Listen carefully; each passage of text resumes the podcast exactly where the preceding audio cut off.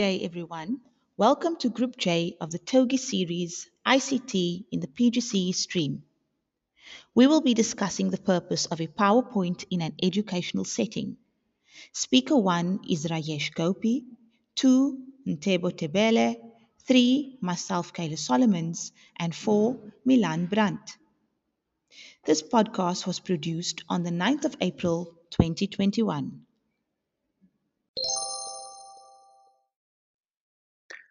Greetings, my name is Rajesh Gopi from sunny Durban, and I'll be talking about the speed, story, and link between voice and screen in a PowerPoint presentation.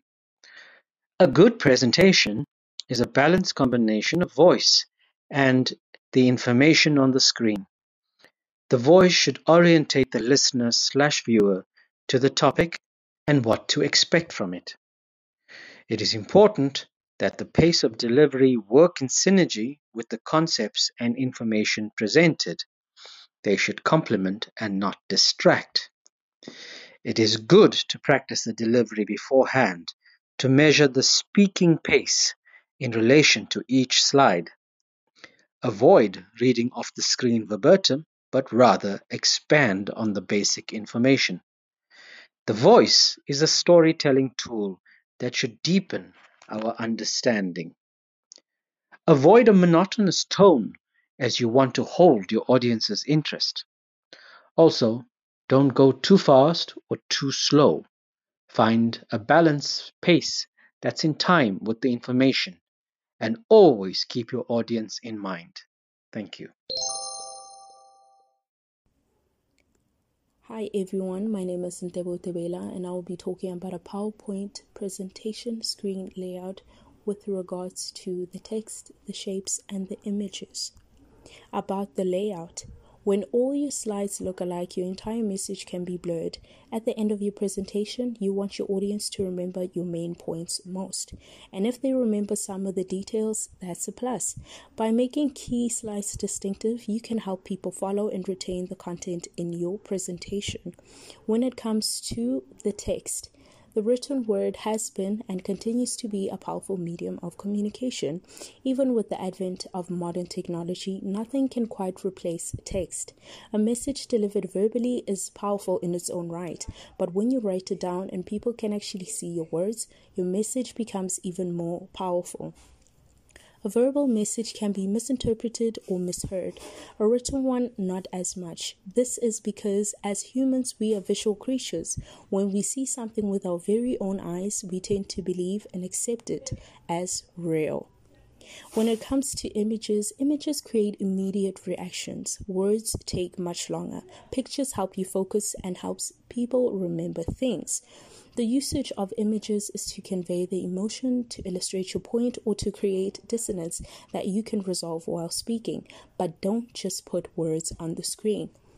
About shapes. Shapes tend to create a framework of the physical world. We all know that we are physical beings. We automatically relate to shapes. We subconsciously connect to them to objects. This can in turn influence how we feel. This is why PowerPoint is such a powerful software. It allows presenters to share a visual form of their message. In short, it's a visual aid. I will be discussing animation and transitions within a PowerPoint presentation. Animation is known to be the art of making stationary objects appear to move. It provides learners with a sense of magic, mystery, and transgression but is still the primary vehicle for explaining the overwhelming emotions and information of children. Moving pictures can include objects such as puppets, marionettes, products, and signage. Transitions, however, add visual effect and intrigues the audience. As the text and the images on a PowerPoint exits, another slide enters dramatically onto the screen. This can be done as a split a wipe, a fade, and a flash, or various other ways. Transitions visually stimulates children and adds finishing touches that are in a slideshow to add visual movement. Both animation and transition adds to the professional appearance, and draws attention to specific slides.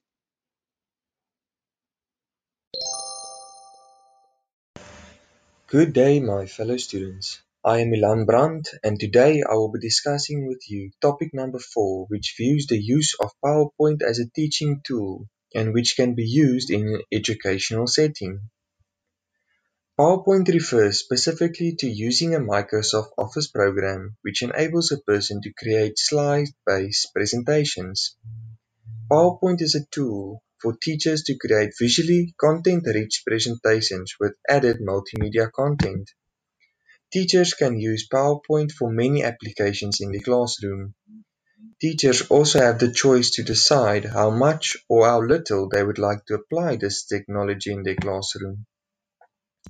Question: How teachers can use PowerPoint? By the means of classroom or student showcase, video and multimedia presentations, or simply an audio presentation. It is important to know PowerPoint can also be used by students and learners in the classroom in many different ways. Teachers can also teach students how to use PowerPoint and apply their knowledge in different ways. When students learn PowerPoint, they gain valuable technological skills. Question: How students can use PowerPoint? Through the means of presenting information to the class, displaying students' work, or simply a slideshow of class events and activities. In conclusion, when creating an effective PowerPoint presentation, it is important to remember, plan your presentation like a story with a beginning, a middle, and an end. Also remember to create visual aids on the slides that go along with what is being presented.